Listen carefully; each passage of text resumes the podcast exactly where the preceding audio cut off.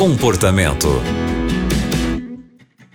Bem-vindo ao Comportamento que está começando e é sempre bom ter a sua companhia aqui com a gente e juntos aprendemos mais com as histórias que recebemos. Eu sou Aline Carvalho e hoje quem vai nos ajudar é o pastor Wesley Zukowski. Pastor, a história de hoje é a seguinte.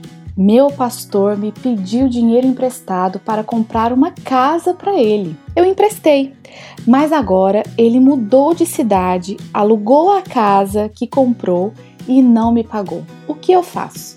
Pastor, como você pode ajudar esse nosso ouvinte? Olá, Aline, que alegria estar com você mais uma vez aqui no programa Comportamento, e especialmente hoje. Veja que situação terrível. Que complicação. Veja, primeiro ponto. Agora eu vou me dirigir a todos os membros de qualquer igreja do Brasil e do mundo. Nunca empreste dinheiro para o seu pastor. A Bíblia nos, nos, nos manda sermos benevolentes nos manda sermos amorosos, misericordiosos. Então, se o seu pastor está passando fome, não tem o que comer, você dá um prato de comida para ele. Não deixa o seu pastor passar fome, porque ele prega o evangelho e precisa viver do ministério dele. Mas emprestar dinheiro para um negócio, emprestar dinheiro por dívidas que ele adquiriu por falta de administração financeira, não deve ser a prática de nenhum membro consciente da igreja. Não condeno aquele membro que tem dinheiro sobrando e ele quer dar para o pastor o dinheiro para o pastor resolver seu problema. Isso é uma questão particular.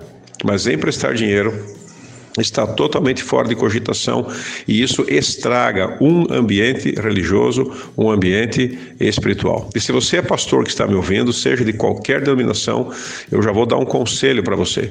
Se você quer ter uma influência transformadora e positiva sobre seus membros, jamais peça dinheiro para os seus membros. Jamais peça dinheiro emprestado para os seus membros ou algum recurso para os seus interesses. Você pode sim fazer campanhas para as coisas da igreja, para as missões, para o ministério da igreja, para a reforma da igreja. Isso tudo você pode fazer porque é sua responsabilidade fazê-lo.